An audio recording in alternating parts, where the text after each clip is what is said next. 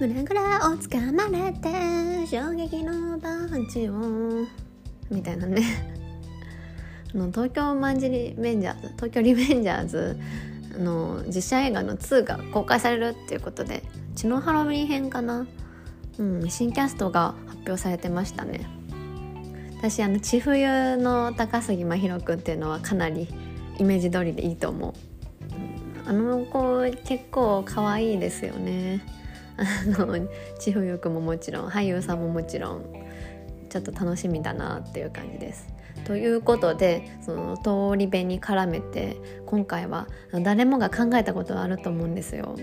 もし自分がこうタイムリープしたらあいつに戻ろうかなっていうこと。うん、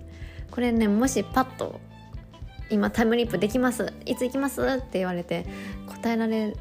る人いないんじゃないかなと思うので今回ちょっとあらかじめね言われる前に決めとこうと思います。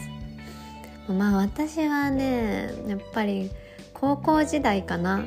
うん。いやめちゃくちゃさ大学受験がハードでさもう一回するのは嫌だけどそれでも高校時代に戻りたい。別に高校時代に楽しい思い出があったとかじゃないの。高校時代にこうめちゃくちゃかっこいい彼氏がいたとか友達と毎日遊んでワイワイしてたとかそういう派手な高校生活を送ってなかったんだけどうん。もっとこう将来のこと考えて行きたかった。めっちゃ真面目っていう。例えばさあの私高校時代にずっと家にいたの帰宅部だったからそれでさ、まあ、大学も適当に選んでで就職先もまあ見つかればいいかって程度で考えてたけど高校時代からこう夢を持って一生懸命そこに向かって勉強したり、まあ、努力したら今とかってもうやりたいことを迎えて生きていけたわけじゃんか。って考えるとやっぱ動き出しは早い方がいいと思うし高校時代にそういう軌道修正をかけて みたかった、うん、私はやっぱアイドルになりたいかな。高校時代16歳くらいだったらまあどっかのグループには入れるでしょな めすぎ？アイドルになってで、まあ、大学時代も頑張ってアイドルになって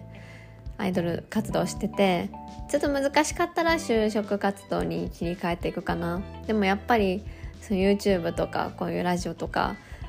表に立つ活動を続けていきたい、うん、私はすごいアイドルが好きで自分がならなかったなれなかったではないけどならなかったからこそ大学時代ドルオタになって破産しました。またお話しします。ではさようなら。